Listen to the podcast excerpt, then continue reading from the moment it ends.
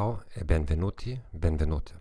Questo è il quindicesimo episodio del podcast La psicologia dell'apprendimento delle lingue. Mi chiamo Gerhard Orband, sono uno psicologo, autore di libri e un insegnante di lingua tedesca. Non sono un esperto di italiano, certo l'hai già capito. Sii paziente con me, ma prometto che migliorerò con ogni nuovo episodio.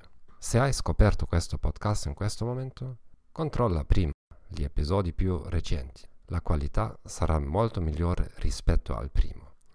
L'argomento per l'episodio di oggi è la ripetizione delle parole è davvero una brutta strategia per memorizzare? Spero che non ti sia mancato il nostro ultimo episodio, episodio, episodio numero 14, come superare la paura di parlare in pubblico. Puoi trovare tutti gli episodi di podcast nei nostri archivi. Se si desidera ascoltare questo podcast in un'altra lingua, eh, visitare il nostro sit- sito web thegomethod.org slash podcasts o thegomethod.org slash Italian. Stai sabotando il tuo successo nell'apprendimento di una lingua straniera e stai sprecando il tuo tempo e denaro per attività improduttive, scopri i 21 errori che ho commesso negli ultimi 20 anni e impara a evitarli leggendo il mio ultimo libro. 21 Self-Limiting Beliefs and Learning a Foreign Language Smashed. Il libro è disponibile come, come libro tascabile e in formato Kindle su Amazon. Puoi trovare il link diretto qui sul sito del podcast. Cominciamo. La ripetizione delle parole è davvero una cattiva strategia per la memorizzazione? Nella psicologia cognitiva ci sono due principali teorie in competizione sulla memorizzazione delle parole. Un approccio ricerca l'effetto della semplice ripetizione. L'altro approccio è quello di ricercare la connessione tra livello di elaborazione e memoria.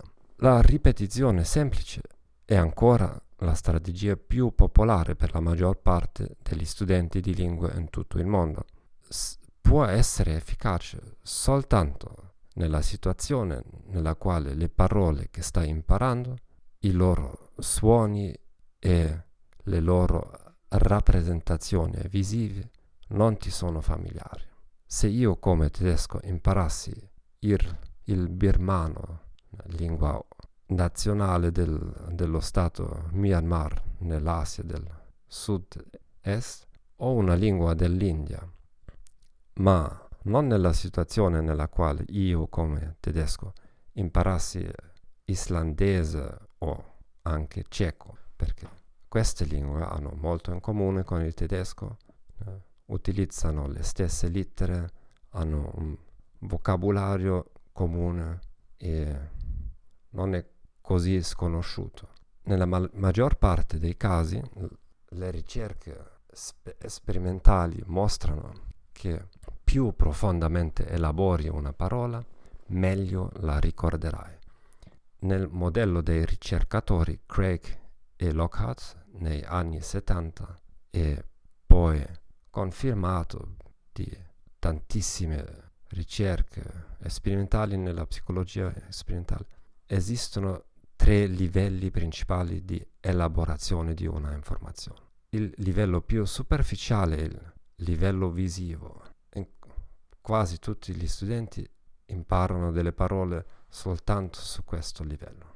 Quante lettere ha la parola, che lettere, che... Poi il livello dei suoni. Il terzo, il livello semantico. Una parola nel suo contesto, in una proposizione, in un testo in- intero.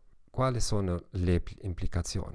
Non fare esercizi solo visivamente, ma pronunciare le parole ad alta voce e fare il maggior numero possibile di operazioni cognitive con le nuove parole. Il modo migliore è creare frasi intorno a ogni nuova parola. So che esistono molte applicazioni per il tuo smartphone che facciano questo, ti propongono delle fra- eh, dei frasi e tu devi inserire una parola, devi combinare delle parole in una, in una frase, ma l'effetto di memorizzazione è più forte se tu fai sì, quelle frasi. È meglio inventarle tu stesso, eh? così è più complicato, ma come risultato le parole rimangono memorizzate più a lungo.